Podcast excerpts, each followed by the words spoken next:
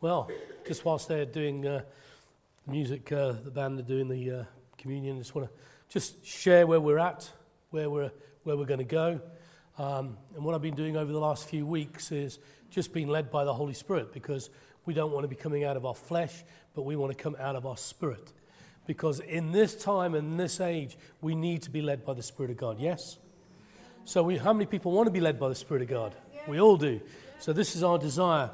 And, uh, but we're not serving things of flesh and blood, but we're serving a principality and a king. And his name is Jesus. And if he is a king, then there must be a kingdom. And that kingdom is on earth as in heaven. So when you see the kingdom of God, it's always speaking about the kingdom on earth. When it's the kingdom of heaven, it's speaking about the spiritual matters. Um, because these two kingdoms um, here on earth and in heaven should look alike. They should reflect each other. But they don't, because we're not there yet. Because we need to be coming out of our flesh instead of, you know, we should be, instead of coming out of our flesh, we should be coming out of the spirit. We should be seeing things in the spirit first and bringing it down from heaven on earth as we sit. How many people see themselves healing the sick? Yes. How many people here see themselves raising the dead? How many people see casting out demons? How many people, you see, you need to be seeing this. You need to be seeing this here. It's in Ephesians, it says, to let the eyes of your heart. And what is the eyes of your heart? The eyes of your heart is your imagination. So if you, if you cannot see it here, then it's not going to happen here. So we've got to start seeing it here. That's living in the Spirit. That's when Jesus says in John 5 19, I can only do what I see my Father doing because he sees it in the Spirit first and he brings it down on earth. Because this is what we've got to be doing. We've got to be living for the kingdom of God and we've got to be seeing in the Spirit of God to make, let your kingdom come on earth as it is in heaven. Because there is a king and his name is Jesus and we are a servant to the King of Jesus. And I want to hear from Jesus' mouth Good and faithful Andy, well done, my good and faithful servant, in whom I'm well pleased. Don't you want to hear those words? We want to hear those words. And, and, and this, this life, is in James, it says, this life is like the vapor of the sea. It is here today and gone tomorrow. Our lives are short in comparison to eternity. So, what we do on earth will determine where we will end up in the heaven, in the kingdom of God. How, we close, how close do we want to be to Jesus for an eternity? This is when the Bible says that, that those that haven't made the right choices to live their lives for Jesus and Jesus only, and they've lived it, they're born again, they're saved, they're born again, but they will live out of the parameters and they will look from the darkness into the light. That's the choice that we have today. Do we want to be looking at the glory of Jesus from afar, from the outer darkness, where there will be gnashing of teeth and weeping? Oh, if only, if only I'd done this. If only I'd lived my life not out of selfishness, but out of a love for Jesus, I could be right by the King of Kings. And it's all right, we're being saved and, and, and we'll be there, but our lives have got to live for Him and Him alone. So, this is what the kingdom is about. The kingdom is, is saying, you know what? I want to live for you. And if I die for you, then I'm going to die for you. But it's not about it. He doesn't want us just to lay down, you know, just lay down our lives. He wants us to live because of the greater call. We have got to subdue this planet. That's the, the remit that was given to Adam to, to subdue this earth. But Adam gave up that right. Who to? The devil. And what do we do? We've got to defeat the works of the enemy. That's why Jesus came. It says that in 1 John. It says that the reason that Jesus came was to defeat the works of the enemy. So shouldn't that be our job? So why are we all sick? We've got to see it from the spirit arm. We've got to see that kingdom. And then what I tackled at the end of last week's talk was this, is that many people feel unrighteous. They feel, oh, I'm not good enough. I'm, I'm, I'm a sinner. Well, you are. You were born into sin. You know, there, there, there is a conflict going on inside of us between the soul and the spirit, between our hearts and our minds. Do not conform any longer to the patterns of this world, but be transformed by the renewing of your mind. But then, if we see ourselves as downtrodden and sinful and, and all the rest, we'll act like that. What we have got to see ourselves is like this. For he, this is 2 Corinthians 5:21, for he made himself who knew no sin to be sin for us, that we might become the righteousness of God in and through him. So you have been made right through the blood of Jesus, and what's left? Righteousness. You've been made righteous. But it says that if we confess our sins, then he is faithful and just and will forgive us our sins and purify us from what? All unrighteousness. So if he purifies us, if we confess our sins, then guess what? Get up and get it back into the battle. Because none of us are going to be perfect. We need a move of the Holy Spirit like we've never needed before on this earth. You know, when, when we look at this left wing liberal agenda, as Ian said, they will tolerate anything apart from one thing the truth. They will, to- they will tolerate anything apart from the truth. And when it says in the Bible that good will become evil and evil will become good, this is where we're at. We're at a we're at the the, the, the rise and the maturing of two kingdoms. The kingdom of light is going to be mature, and the kingdom of darkness is going to be mature. So we know this is going to happen. There is going to be a maturing up of the kingdom of God, the people of the kingdom of God. That's you and me. There's going to be a maturity and a power put on those people like never before. We are about to see, I won't get too deep into this because it isn't my message, but we're about to see the 144,000 that have been hidden in Israel arise and shine. But we're also about to see out of Revelation 14 the 144,000 out of the earth arising and shining. You're about to see that. The two witnesses are going to come into Jerusalem soon. And if the two witnesses are there, there's going to be a rising up of the people. That's their trumpet call. Guys, arise and shine, for the light has come. Come on, guys, come out. And he's going to be calling Israel into this because that's where the battle is. It's all going to be Israel. There is going to be war breaking out in Israel. That is my message. That's just like a little introduction. But then uh, he knew no sin and became righteousness.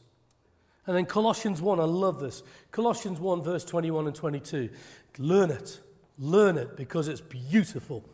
And you who were once alienated and enemies in your mind by wicked works, in your mind, that's where the battle is.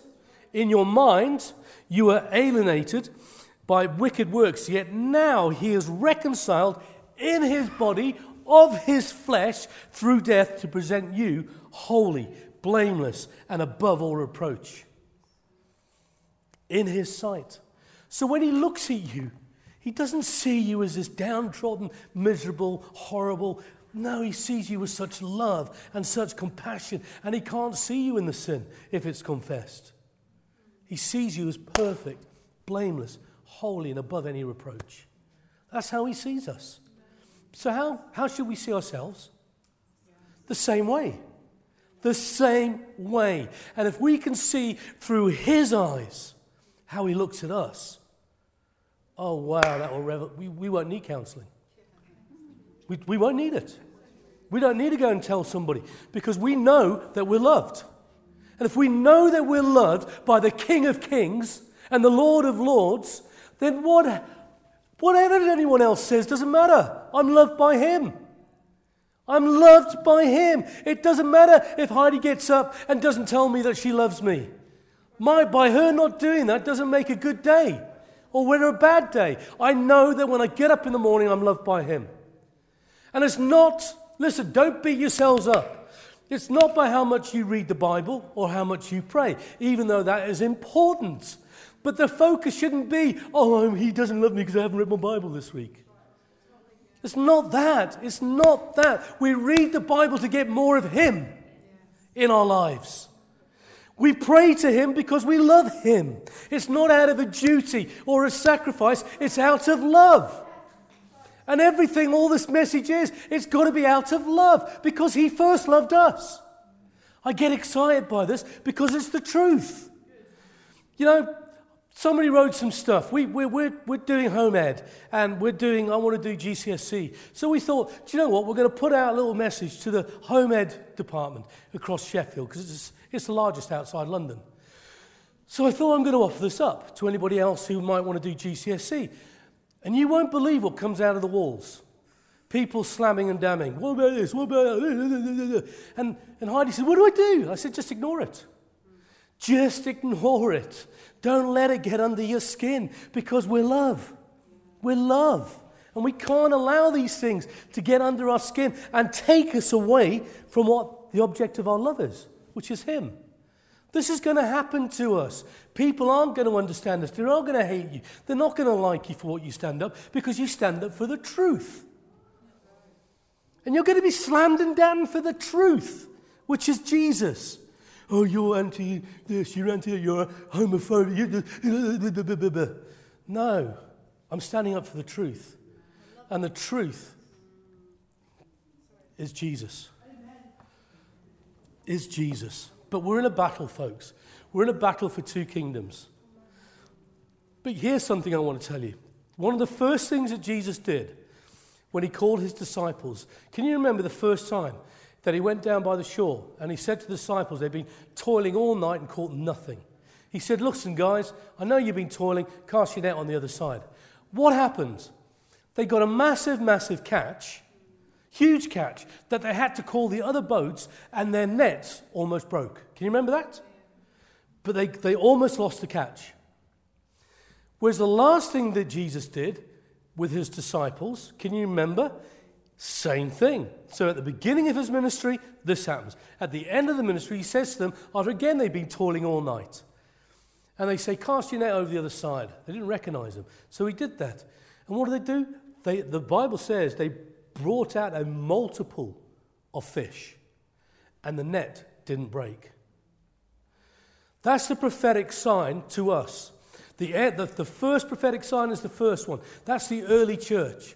They almost got it, they, they almost lost their catch. So the move of the early church was almost snuffed out.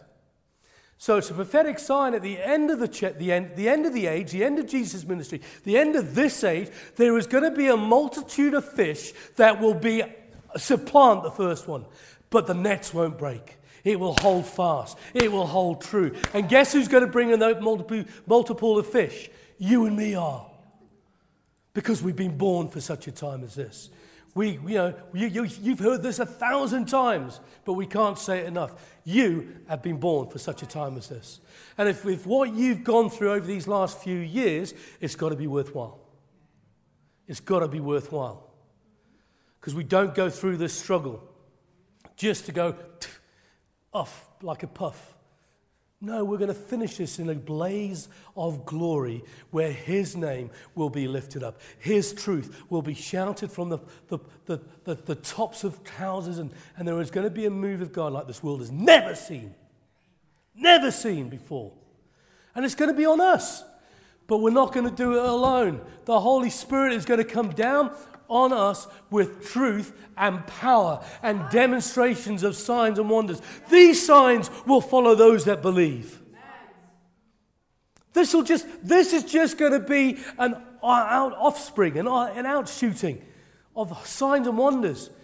But it's going to be on a people that are going to shine with the glory of God, with His kingdom.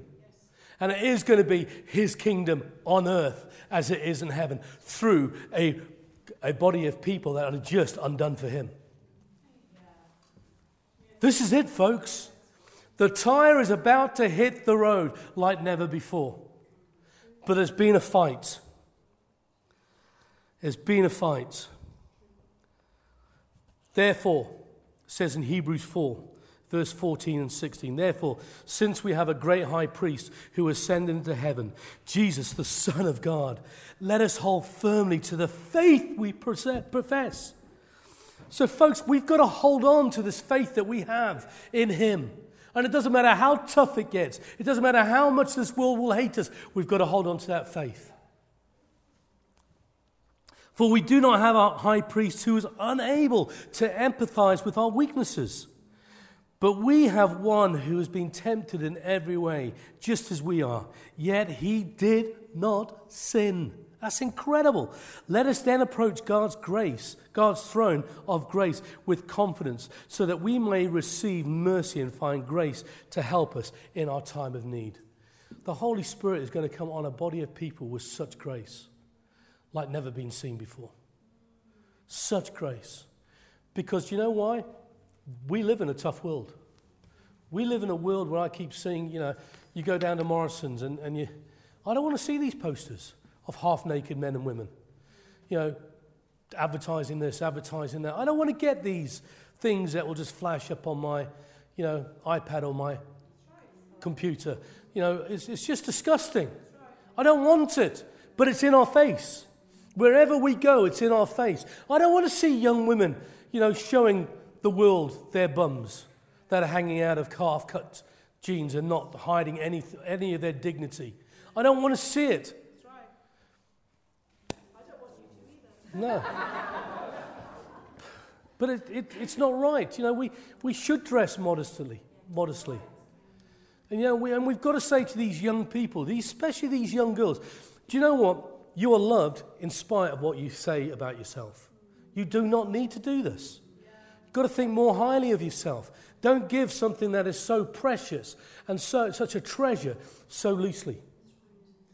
We've got to say this to the young men. Listen, you you becoming a man is not how many women you've slept with or how many fights you've been into. You are going to become a man before God of how much you've stood on the truth and how much you've loved. Because their knees will tremble, their tongues will confess that Jesus Christ is Lord, whether they want to or not. That is the truth. That every knee will bow and every tongue will confess that He is Lord. So it's about a kingdom. And we've got to be about the Father's business. We've got to be kingdom builders, not builders of church. We've got to, we do it here. We're, break, we're going to break out of this because it isn't about church. Yes, it's part of God's kingdom, but it's so much more to the kingdom than church. It's not about church, yet I love meeting together. This is Bible says. This, this, if you want to hear what the Bible says, let's stop. You know, let's, let's not give up meeting together, or some in the habit of doing. Because there's, you know, oh, I don't know if I want to go to church. I don't know. I want to come to church, even though I was late today. You know, I was late. Not, it wasn't Heidi's fault. Just I should have. But I, I you know, I, was, I had to get out and walk the dog, etc., etc. And so I was late, but I sat, stood at the back and just prayed and you know, getting in the zone because I want to. I love it. I love joining in. It's part of it. It's about fellowship. Fellowship. Right, but we're in, we're in a battle between light and darknesses. And I want to turn to Matthew 13 because it's, it's what Jesus tell, tells seven parables in Matthew 13. And I want you to see these parables because there has been a struggle through the first, the, all of the church ages there has been a struggle between light, this, these two kingdoms of lightness and darkness. Huge, huge struggle. And, it's, and when you have a look at um, the seven churches, you've got to remember the seven churches of Revelation, of Ephesus, of Smyrna, of Thyatira, of Pergamos, of Sardis, Philadelphia, and oh, that's the one you want to be in, and then Laodicea. Those seven church ages, those seven churches, are not just churches that were in the present. This is where the Word of God is like it, had, it has layers of prophetic right the way through it. It's not just the Laodicean church was at the same time as the Ephesus. They were all churches in the Middle East. But there's layers to the prophetic. There are also seven church ages. Seven church ages. And those churches are alive and well today in the Pentecost and the Charismatic Church. They're alive and well. And I, I, I just want to take you through, but they also and I'm going to come on to it, they also represent both the New Testament and the Old Testament combined together. And I want to run through some of this, this because Ephesus is desirable, but they lost their first love. And they went from 33 AD, thereabouts, when Jesus was taken away off the earth, to around about 64 AD. Then you got Smyrna, which means bitter. And Smyrna were known for making myrrh. And myrrh was what used. Remember when the, uh, the woman came in and she anointed the feet of, of Jesus with myrrh? It was a precious, precious, it was, it was hugely precious. But myrrh is what, if you could afford it, is what they would smear on bodies for burial. So even the name of this church was prophetic because they would go through such persecution like never before in that church age. It says that you will suffer for 10 days. It wasn't 10 days, it was 10 years of persecution. Huge persecution. And this was the, one of the only out of the seven churches that Jesus didn't have a reprimand. He says, You will suffer even when you lose your lives. But be, you know, you, you may be poor, but you're rich. You've got it. But you're going to suffer. Be faithful even unto death. And this church went from 64 AD to 323 AD. 323 to the rise of Constantine. Right? So it's all history and it's all so prophetic. Then we got the Pergamus church that, that through Constantine, it became, it came, it was a marriage between, um, marriage between powers church, church and state coming together. Where at the stroke of a pen, Constantine said, Right, we, we are going to become a Christian state. Well, how can you become a Christian state at the stroke of a pen?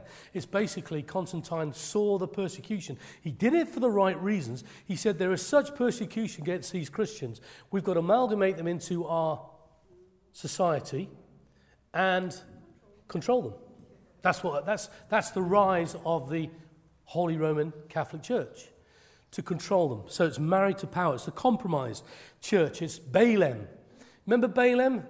Says, I can't curse them, but I'll tell you what, if you do, if you compromise them, if you let their men sleep with your women and their women sleep with their, their men, then guess what? They will adopt the customs of your, your, your people. They will compromise their walk with their God. And that's exactly what happened. Remember Phineas? Phineas, the guy that, that was so incensed with this, came across a couple that were um, doing what they were doing in a tent, and, and it was a, adultery. And, and he got so, but it was adultery because it was a woman who was of another tribe with a Jewish man, a Hebrew.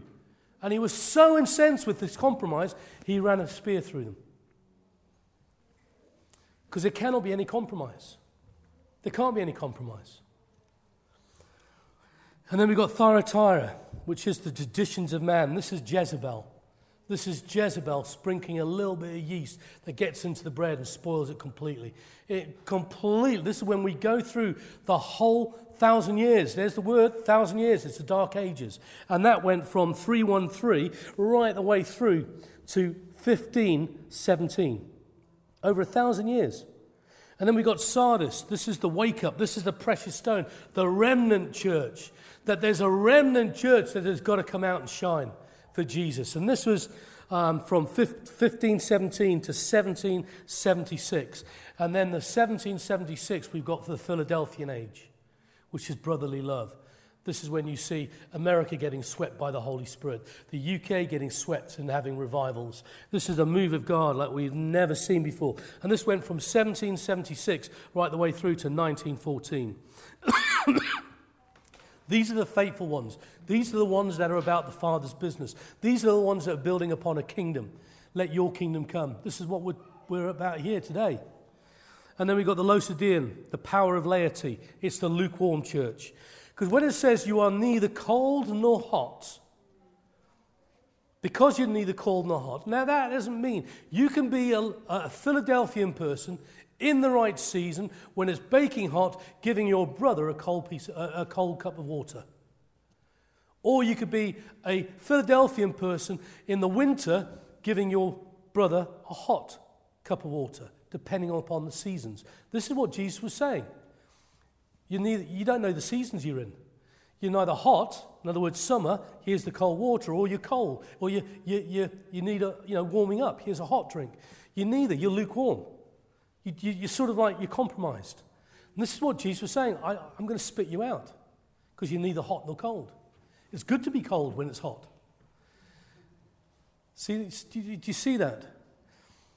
But same, similar, you could be sat in a Laodicean church that is neither hot nor cold as a Philadelphian person in this, in this, this end age. You've got to surround yourself and keep the company with Philadelphian type people that will spur you on to love and good deeds.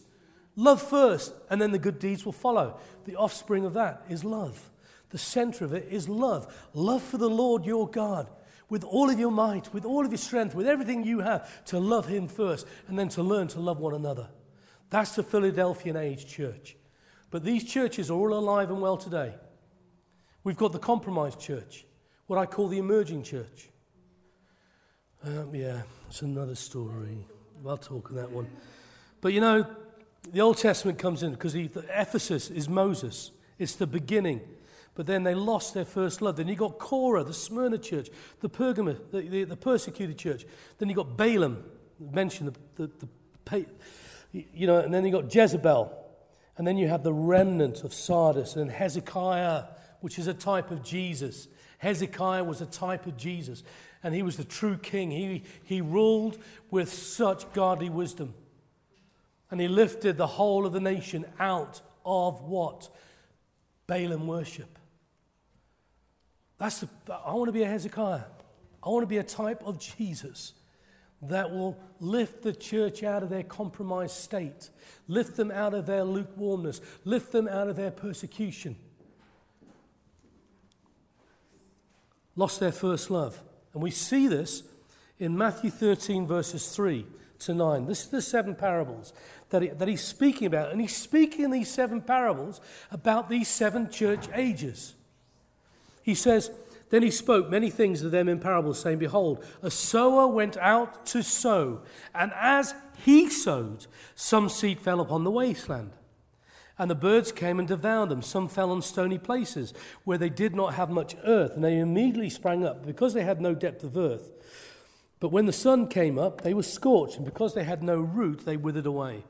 And some fell upon thorns, and the thorns sprang up and choked them. But others fell on good ground and yielded a crop some a hundredfold, some sixty, some thirty. He who has ears to hear, let him hear. So we know that this is the, who's the sower? It's Jesus. This is the Ephesus church. This is the first church. It's Jesus. He is the sower. And we know that, you know, things of the thorns speak about the things of life coming along and tangling people up, shutting people up. The birds, which is anything, anytime you see birds of the air, that's the demonic.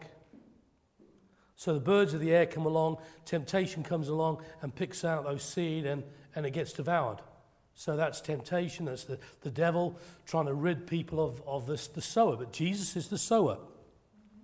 And so the seed first is Jesus. Because what does a seed have to do when it produces a crop? It gets put in the ground and it dies. It dies. And Jesus was that first seed. He had to die to produce a crop a hundredfold, 60 and 30, or the, as other parts in the Bible, 10, 5 and 1. There must be a harvest from you and me.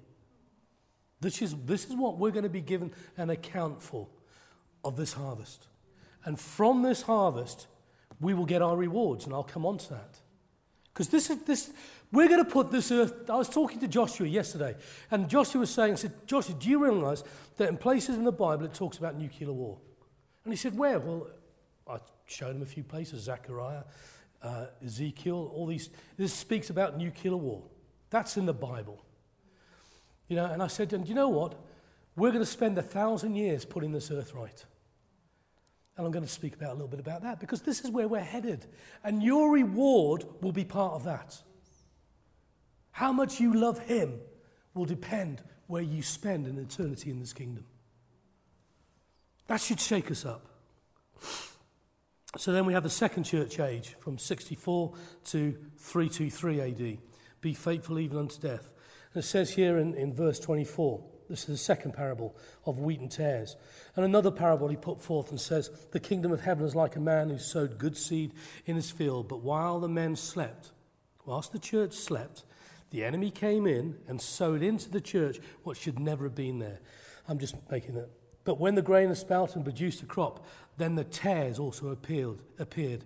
So the servants of the owner came and said to him, Sir, did we not sow good seed in your field? How then does it have tares? And he said to them, The enemy has done this. And the servant said to him, Do you want us to go and gather them up? But he said, No, lest whilst you gather up the tares, you may also uproot the, reap, the wheat with them. Let them grow together until the harvest. At the time of the harvest, I will say to the reapers, First gather together the tares and bind them in bundles and burn them, but gather the wheat into my barn. Folks, we know what that means. The tares is the only way, do you know the only way you can distinguish the tares from the wheat? Is in full maturity, the wheat head bows and the tares remain upright. That's prophetic. Every knee will bow. But I want to bow my knee now. I want to worship him now. But we know that these kingdoms mature. So the darkness is going to mature like never before. We're going to see huge evil come on this earth. A thousand may fall on my left, 10,000 on my right, but it will not touch my house.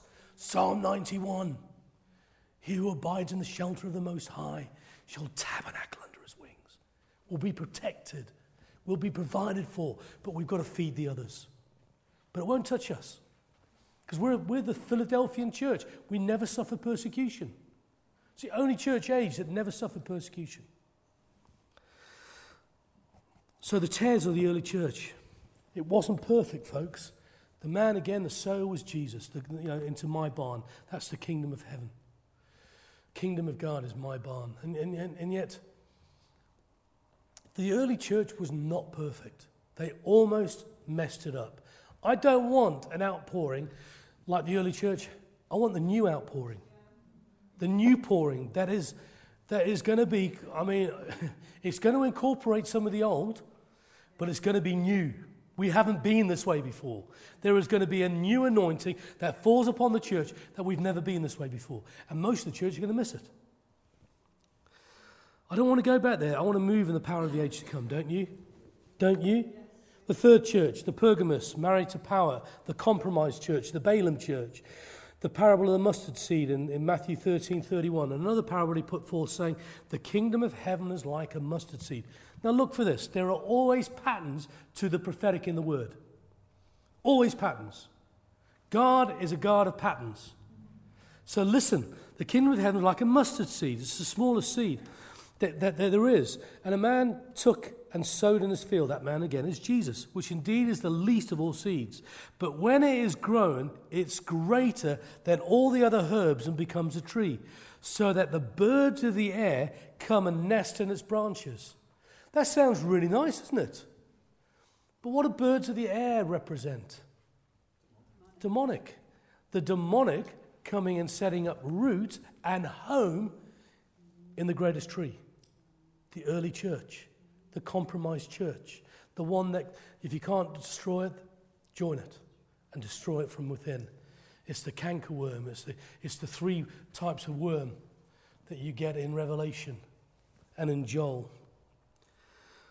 So it's talking about the smallest becoming the biggest, which is Jesus. You know, the smallest small of all religions was one man out of love going to a cross. There's no other religion like that. And it doesn't kill you or chop your head off if you leave that religion. We've got, we, we've got, we've got good news, folks. Amazing news. I said it's all about the, the, Roman Catholic Church through Constantine. At the stroke of a pen, it becomes where he conquers the people and brings them into a state system. And uh, at the stroke of a pen.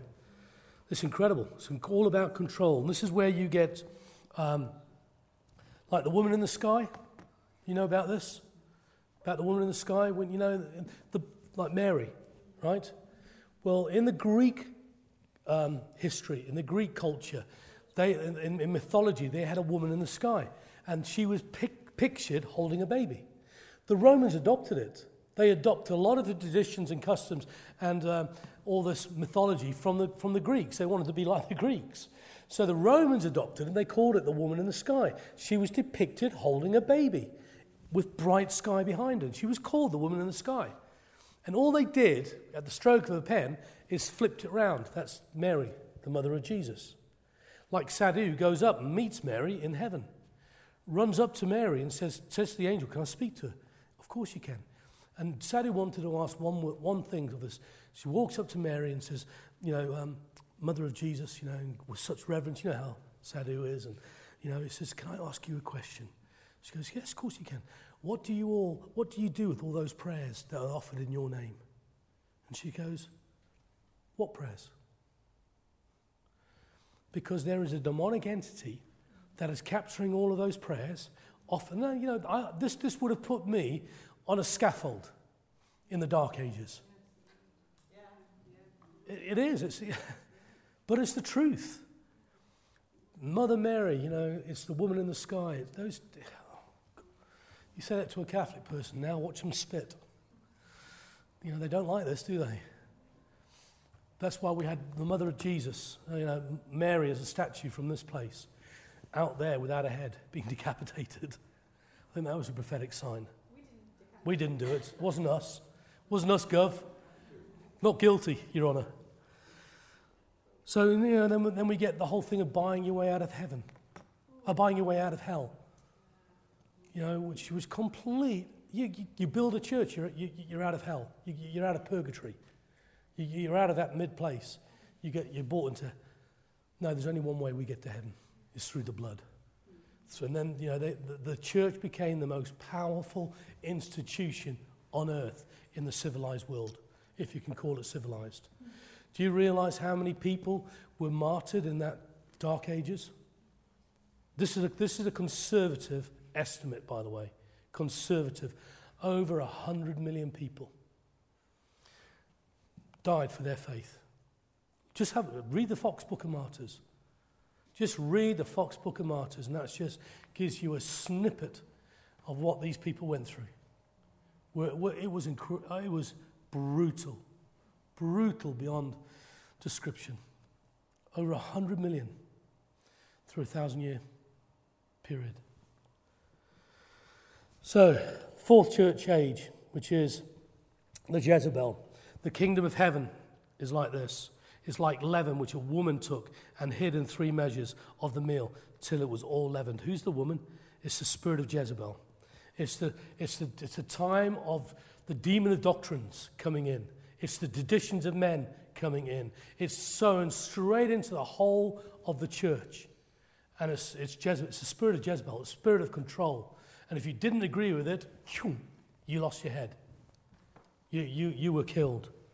And it only takes a little. And this is literally, it speaks, leaven speaks of sin, false doctrine, doctrine, and hypocrisy. And it moves away from the truth. And who is the truth? Jesus. Totally away from the truth. And what did it result was total control and total deception. And it affected affected the whole church. It's amazing this. You read some of our history in this country, you know, of the people that stood up for the truth and how long they lasted. They didn't last very long in this country. Just look at the history. But this is the one I like. This is the fifth church age that he speaks about in verse 44 sardis, the precious stone, the remnant, the wake up call. And it says again, the kingdom of heaven is like a treasure hidden in the field, which a man found and hid. And for the joy over it, he goes and sells all that he buys, all that he has, and buys that field. What is the pearl that was hidden?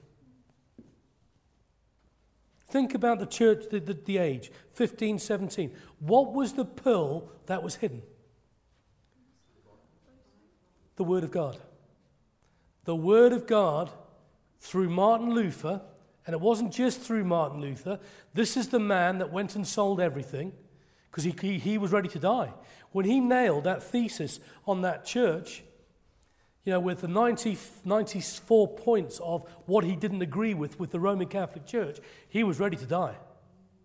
He was ready to die. That's what it means he sold everything. But he he found in, a, in, a, in, what we call now is the tower experience. He was a monk just in, in a little monk in Germany. And he went up into the, the tower and he got struck by lightning. And then when he was being struck by lightning, the word of God that he knew in Latin, because he was a, you know, he, he could understand Latin, was from Romans, it says that man is justified by faith. Justified by faith. Faith in what? Faith that he, Jesus, came and died for us. And that we have forgiveness of sins uh, instead of trying to buy our way out of heaven. And it's the Word of God. That he then thought, well, okay, let's get the Word of God out. Well, and how did they get the Word of God out? It was through the printing press. The printing press was just discovered. By who? By some people in Germany and some people in the UK. Yep, absolutely. Good, the Gutenberg, the Gothenburg, Gothenburg Press. But, you know, and this is where most of the, most of the church services were conducted in Latin.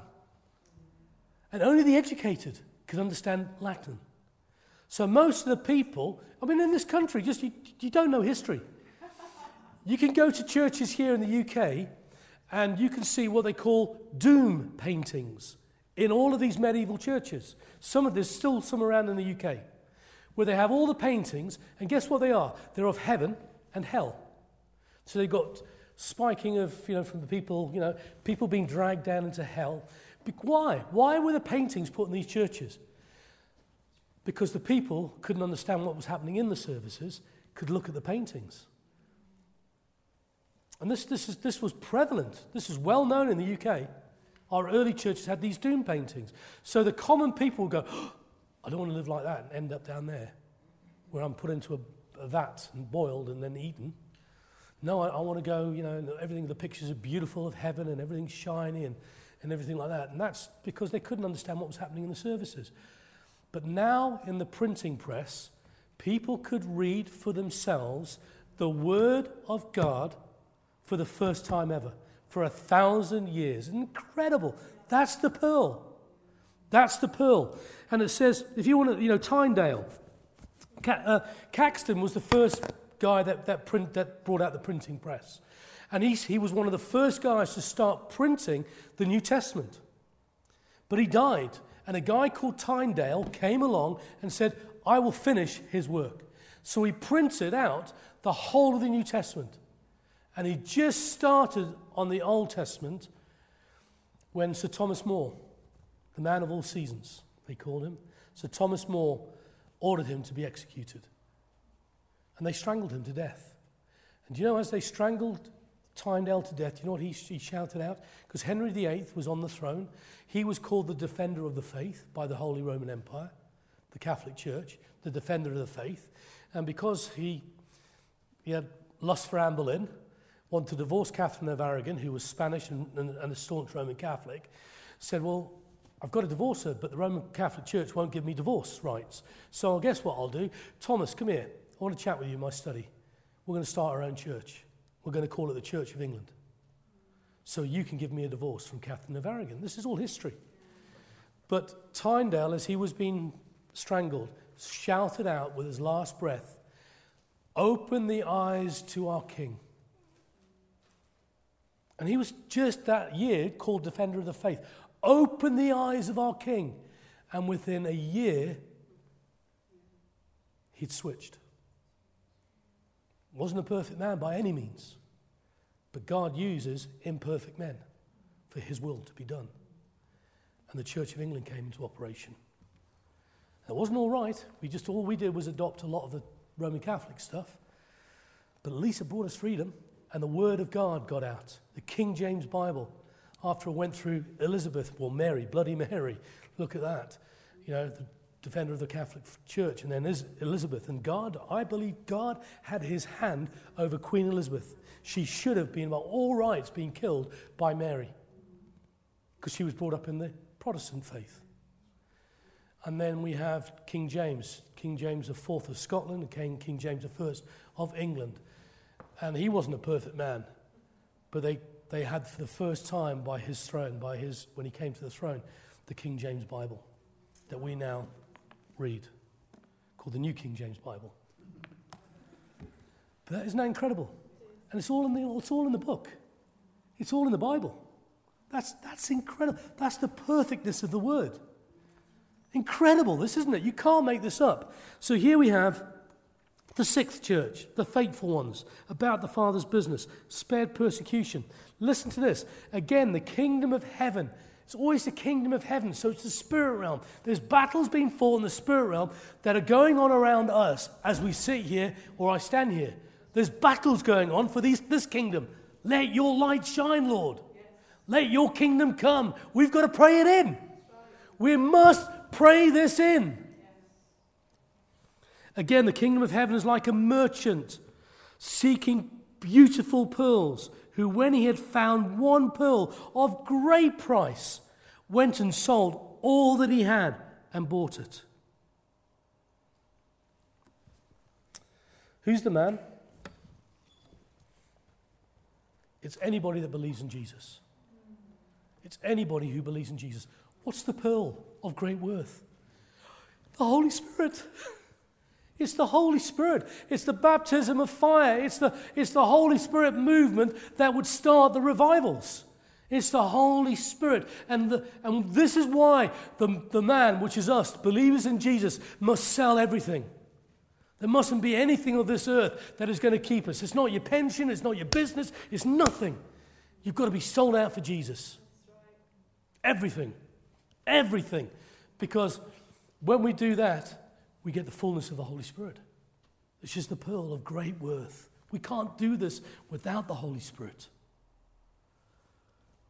So this started the Pentecostal movement. You know, when you have a look at this, this early church period of the 1900s, to the, to the 20th century. It's a baptism of fire. It's a speaking of tongues. It's the start of the, the Pentecostal movement. It's the start of the healing anointing. It's the Alexander Dowies and the John G. Lakes and the Welsh revival of 1904, the Azusa Street with William Seymour and William Branham, the healing movement. And then you go on, J, you know, A.A. Allen, all these Kathryn Kuhlmans. It's the Holy Spirit.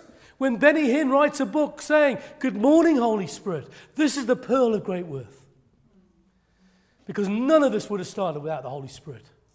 So, Holy Spirit, come and start with us. Come and start in this place. Just with, a, with, a, with nobody's here. We're not any names, we're no ones, but you know us. And we ask you, Holy Spirit, because you are the only one that's going to touch these streets and these young people and old people and every child, every man and woman in the street of Sheffield. We ask you, Holy Spirit, let your fire go out from this place. I'm being prophetic here. The fire of God is, and forget about your little, it's not worth it. Do not be distracted by the little tares and the little foxes, because they will distract you from the true purpose, which is revival across this city. It's revival across this land. It's going to be where this country becomes a beacon of light when Europe gets dark, and you and me will teach others how to become like the kingdom. We will model it on the kingdom, which has got to be love. Love, love, love, love. Oh. Right, seventh church age. The kingdom of heaven. Because, folks, the Laodicean age is our age. This is where we're at. This is where the, the tire hits the road. Again, the kingdom of heaven is like a dragnet that was cast into the sea and gathered some of every kind, which when it was full, they drew to the shore. They sat down and gathered the good into vessels, but threw away the bad. So it will be at the end of the age. The angels will come forth, separated the wicked from the just, and cast them into the furnace of fire. They'll be wailing and gnashing of teeth. What's the sea? Humanity. It's people. You're getting it. There are t- the sea, you know, rivers, it all talks about the sea of humanity, the sea of people. This gospel of the kingdom is going to go to every nation because every kind of fish is gathered. Not just some, every. There's going to be, because you see that in the book of Revelation, that every tongue from all nations will sing. Every tongue. There's going to be a representation in heaven of every nation and every tribe and every tongue in heaven. That means it tells me that this word of good news is going to go to all nations. So you think about Mecca. You think about, you know, the Middle East. God, why are the world so blind? Why are they so blind? Why do they give Israel such a hard time and call them an apartheid state when most of the, the, the, the Middle Eastern countries don't even let their women become their second, third class citizens? They can drive for the first time. Whoopee! Hey! We've been driving around in cars in Israel since 1948. you know, I mean, just think about it. This, they, they won't accept the truth that Israel is the only democratic state in the whole of the Middle East. And it's an end time harvest. It's the, the harvest of good and evil. And this, this is interesting because Jesus, at the end of this passage, says something very interesting that caught my eye. And this is what I, I sort of like alluded to. It says, Jesus said to them, Have you understood all these things? They said to him, Yes, sir. They didn't have a clue. Then he said to them, Therefore, every scribe instructed concerning the kingdom of heaven is like a householder who brings out his treasures, things new and old. Who's the householder? Jesus. What's the treasures? Things of the Holy Spirit. They are going to be new and old. This is the new wineskin. This is where the old wineskin of traditions of men is cast away. It's the new thing. And we're, all we're saying is, Lord, we don't want to go back to the early church. We want the new things. Pour into this new wineskin. I'm not going to do it the old way. But pour your wine into this, this, this, this new wineskin because I want to do it your way. Isn't it incredible? Absolutely incredible. You see, we are that chosen generation that will be and bring the light of Jesus into this city, into these streets, across this nation. And there are going to be many like us. Not a lot. I want more. But there are going to be many like us. And you're going to have to get used to people sitting there and using the F word. You're going to have to get used to people letting bad language slip until the Holy Spirit convicts them. That we don't become this, this religious police. You can't do that in church. No, these are people that are going to have to unlearn things that, but allow the Holy Spirit to do it. The Holy Spirit is going to do it. And these people are going to become raging evangelists.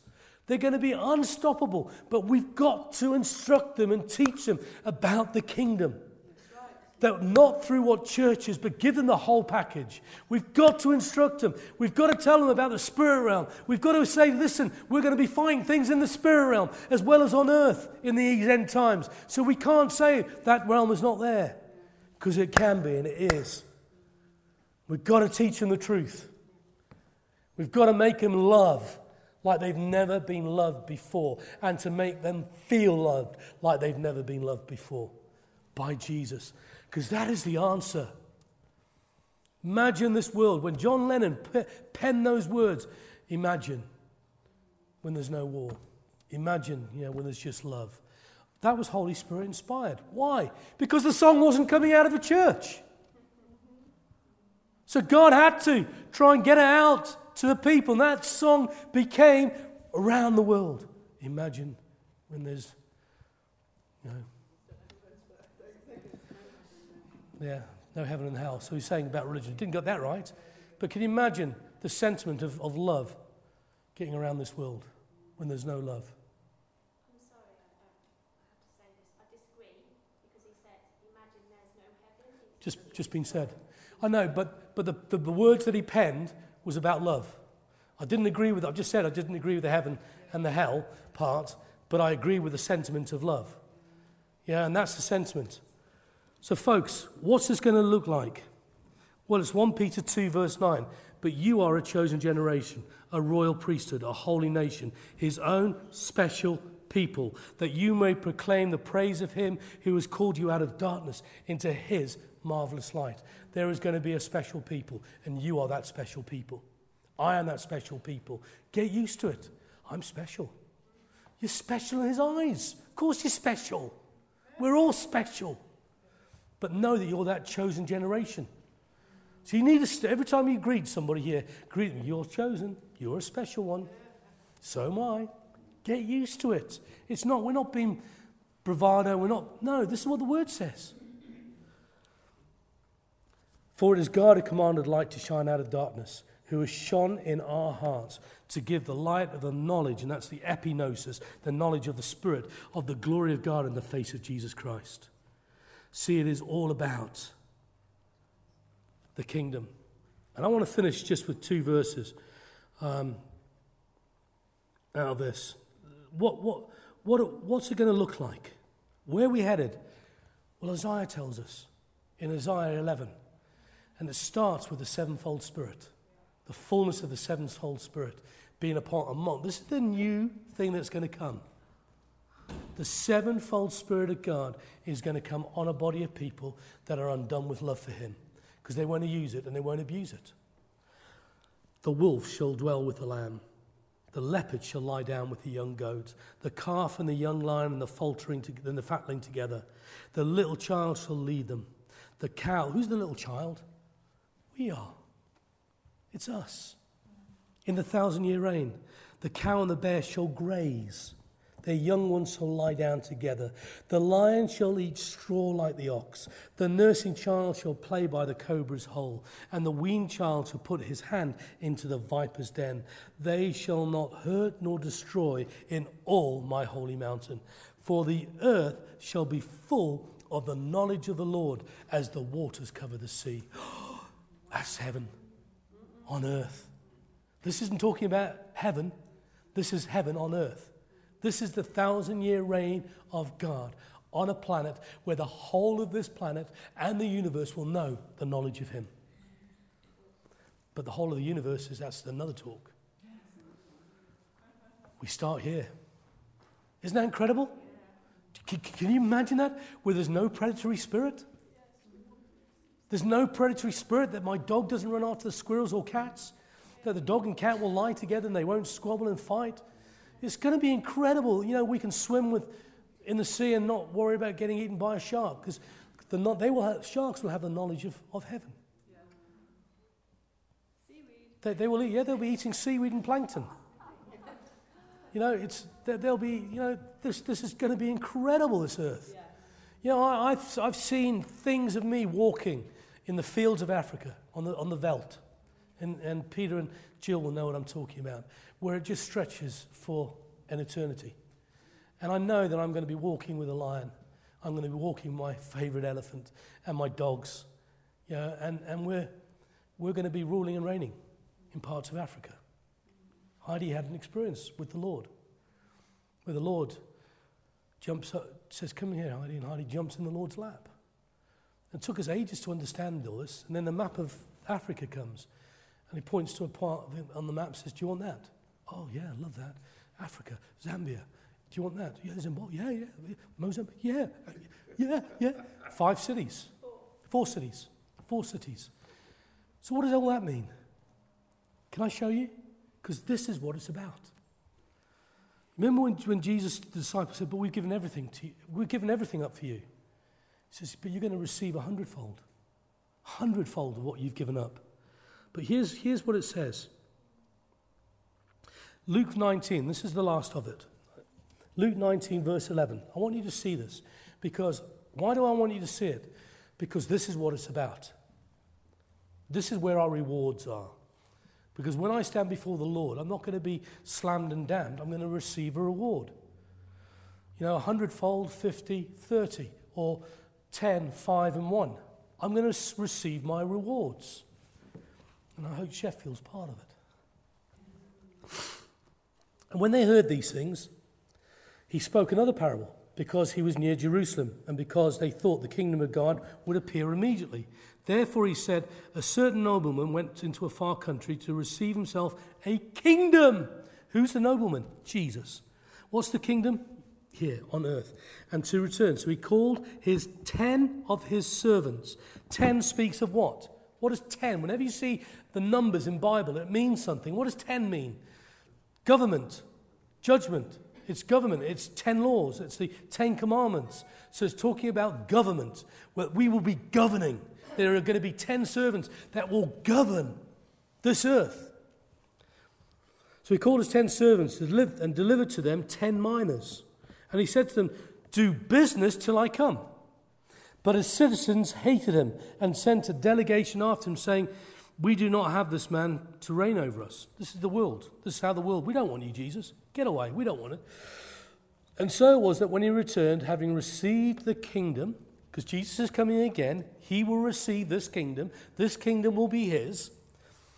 He then commanded these servants to whom he, whom he had given the money to be called to him, that they might know how much every man had gained by trading. Then came the first, saying, Master, your money that, that, you, gave, that you gave to me has earned ten. And he said to him, Well done, good servant, because you've been faithful with very little, have authority over ten cities. And the second came, Master, your mina has earned me five. Likewise, he said to him, you also be over five cities. Then came, then another came, saying, Master, here is your mina, which I have kept and put away in a handkerchief. For I feared you because you are an austere man. You collected what you did not deposit and reap what you do not sow. And he said to him, Out of your own mouth I will judge you, you wicked servant. You knew that I was an austere man, collecting what I did not deposit and reaping what I did not sow. Why then did you put my money? Why did you not put my money in the bank? That at my coming I might have collected with, with some interest. And he said to those that stood by, Take the mina from him and give it to him who has ten. And they said, Master, he has ten minas. For I say to you that everyone who has will be given, and from him who does not have, even what he has will be taken away from him. But bring here those enemies of mine who did not want me to reign over them and slay them before me. Folks, it's the only part of the Bible that it talks about you get a reward. Here's your 10 cities. What we do on earth here will determine our position on this earth in the thousand year reign. And the Lord, I believe, these aren't just cities, these are areas, geographical areas, because you've been faithful with what I've given you. In other words, I've given you my love. How much, how much did you love? How much did you love tenfold? Did you love fivefold? Did you love, or do you just hide away, put your lamp, you know, cover your lamp? It's about being faithful to what He's given to us. But you think, what do you want the words coming out of Jesus' mouth. Not evangelist Andy Tip lady. Come and collect your reward. You brought thousands of people in, but you didn't show them how to love. Be gone from me. This is what he says. He's. But Lord, I did this in your name. I did that in your name. No, you never knew me. You could be the greatest television evangelist, having the greatest amount of authority over a huge amount of people, and still miss it when you're not preaching Him when you're not living for Him, when you're not in love with Him. I want to hear, good and faithful servant. Well done, Andy. I've given you this. And you had a bad start in your life. You had a really rubbish start in your life, but you learned how to love. Well done. That sobers us up, doesn't it? But there are rewards there. This is a kingdom. And there are, he's looking for those princes. Who reigns Israel in the thousand year reign? Do you know? Tells us in the Bible. David. King David will rule in Israel. He will be in charge of Israel. It's, in, it's there in the Bible. King. Yes. Incredible. So again, it's you know things like we don't just want people up there who have a good sound. We want people up there who love the Lord. Love the Lord with all of their hearts, in spite of everything going on around them. I mean, I know that Julie's had a dreadful time of late, but you know, she's here because she loves the Lord. I love Angela. I love, you know, I think, I think we've got it, we're, we're on the road to getting it right here. We've got people up here that I wouldn't swap because I know your hearts are for Jesus. And as soon as we think your heart isn't for Jesus, we'll come and tell you. Because if we're allowed to give you the good, we've also got to help you instruct, you know, in the bad as well. Listen, guys, you know, you're falling short here. listen, just, just get back on track and I'll spur you on. Come on, I'll support you. And we've had people like that who we said, look, we'll support you all the way.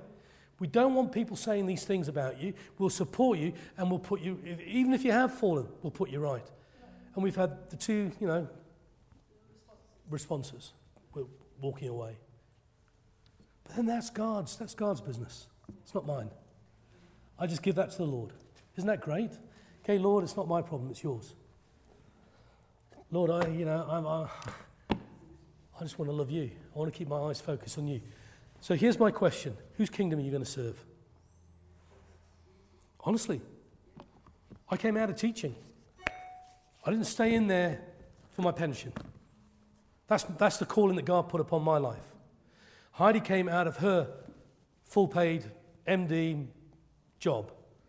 It isn't about our jobs, our pensions, how many houses, whatever. It is not about that. It's about increasing the kingdom. And if God has put you in a job, shine for Him in that job.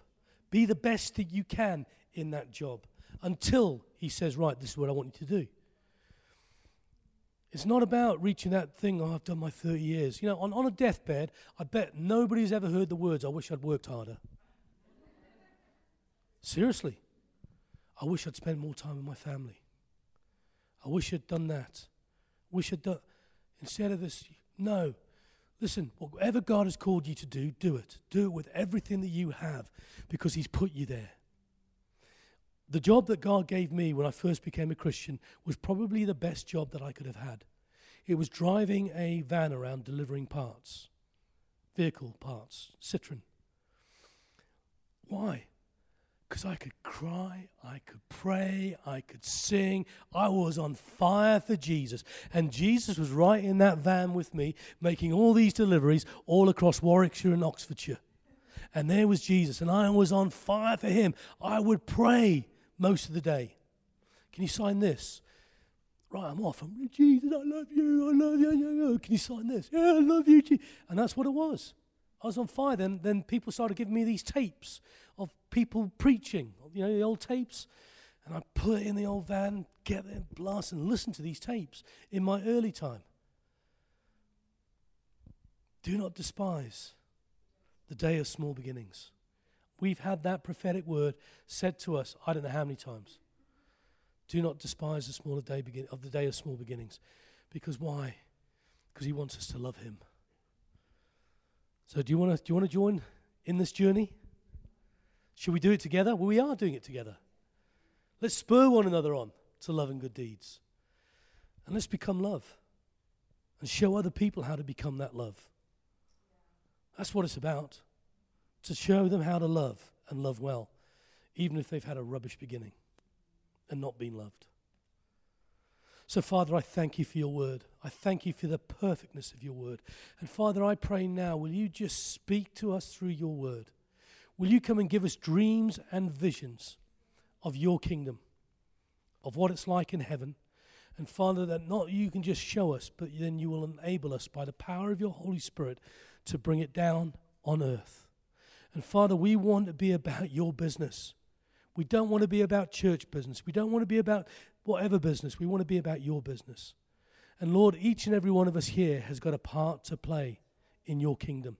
Each and every one of us. So, Lord, will you help us and position us in that place to increase your kingdom? And Father, I pray, let the new things that you have for this people, these people here, and hearing my voice, Lord, let the new things break out. Let the sevenfold Spirit of God start breaking out among us. The Spirit of all revelation of you, Jesus. The Spirit of all knowledge. The Spirit of all power and might. The increasing of wisdom like we've never known. The reverential fear of the Lord like we've never known, Lord. That people will be crying out for you without being preached at in church. And they'll come running to this place because they know they are led by the Spirit of God. And there are a body of people that are going to be led by the Spirit of God to teach and equip and then to send out. Freely we receive, freely to give out. And Father, I pray, protect us from one thing ourselves. Protect us from ourselves, that we do not do this out of selfish ambition, but Lord, that we're doing it because it's your kingdom come. That's our desire. Lord, I pray, let us be compelled to bring heaven down on earth to the day of your return. And Lord, I pray, let not one of us be lost. Not one. Not one of us to be lost. In Jesus' name. Amen. Amen and amen.